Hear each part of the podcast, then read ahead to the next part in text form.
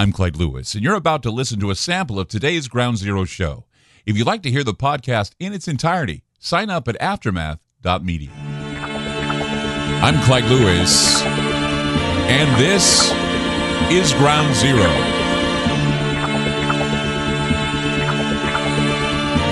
The number is to call tonight 503 225 0860. That's 503 225 0860.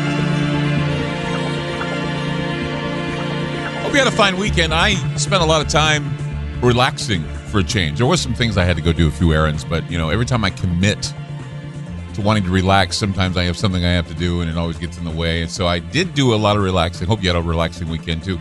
But one of the things that I had a chance to do and uh, I don't look at it as work. I look at it as study.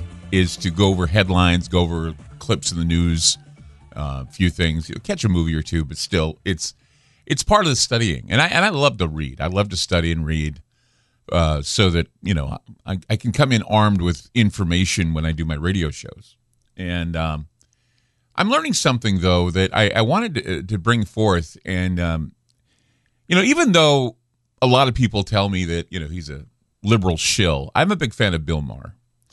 And I've always liked Bill Maher for some reason. I just I mean he's he's not religious. He's not he's he's kind of like the guy that, you know, if he has a differing opinion, he he seems to, you know, I don't always agree with what he says, but I certainly like how he says it and I certainly like some of his views on things because sometimes it's he's got this view of are you kidding me? Are you serious? And I and I think that that's the kind of attitude that I'm copying right now, especially when it comes to uh, the impulse of adversary.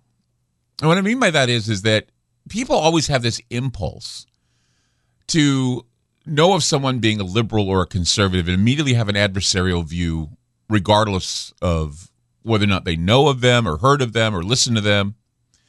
And uh, and I, I speak, you know, for me, it's Bill Maher. People say, well, he's a shill, Clyde. Don't be fooled. Well, I mean, a lot of the people that are talking about Joe Rogan probably have never heard his show, never heard anything he has to say, never listened.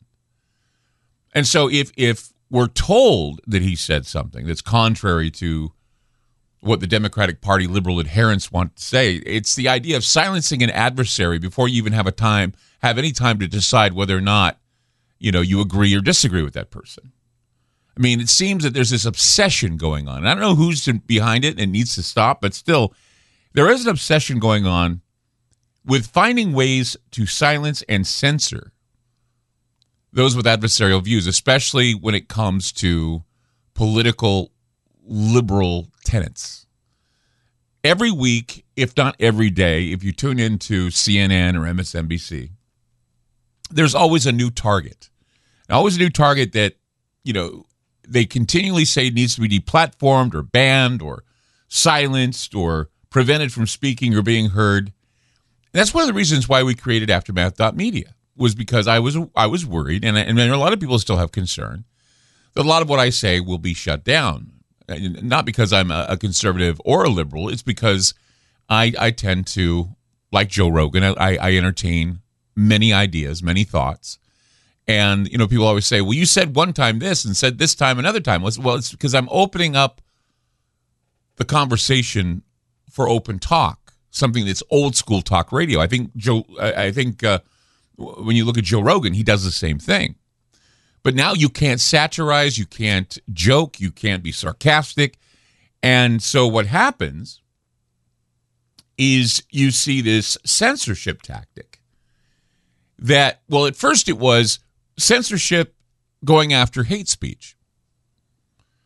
But what it turned out to be was going after views that the left thought were uncomfortable. And then that kind of hateful talk is Nazi, fascist, all these other words were being thrown around. And nobody called them on it. Nobody said, well, you can't do that. Imagine someone who's in a concentration camp. They don't see it that way. Now, if the conservatives say, well, getting my mask is like wearing the star, immediately they're condemned. You see, it's it's hypocrisy, and I've done shows about hypocrisy before.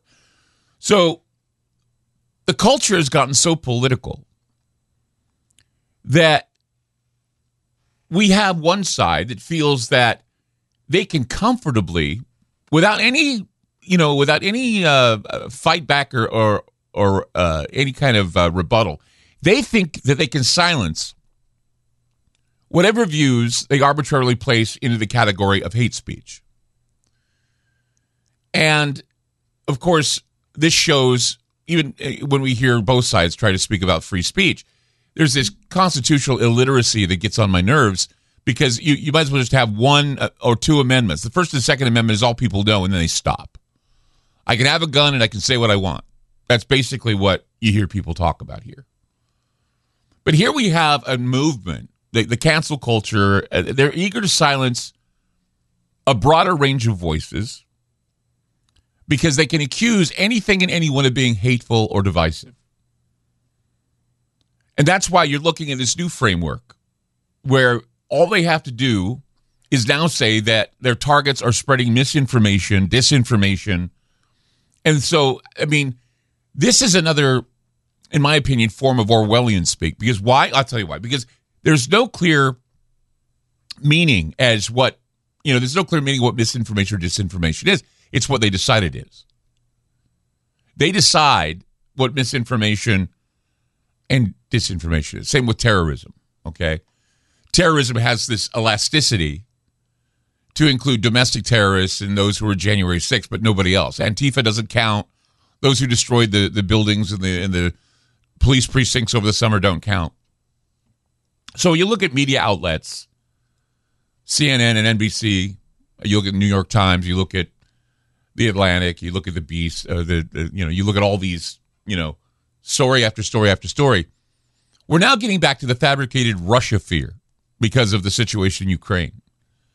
So the Kremlin backs everything now. The Kremlin is behind everything from Joe Rogan to um, what's going on in Canada right now with the truckers uh, and the Freedom Convoy, if you want to call it that.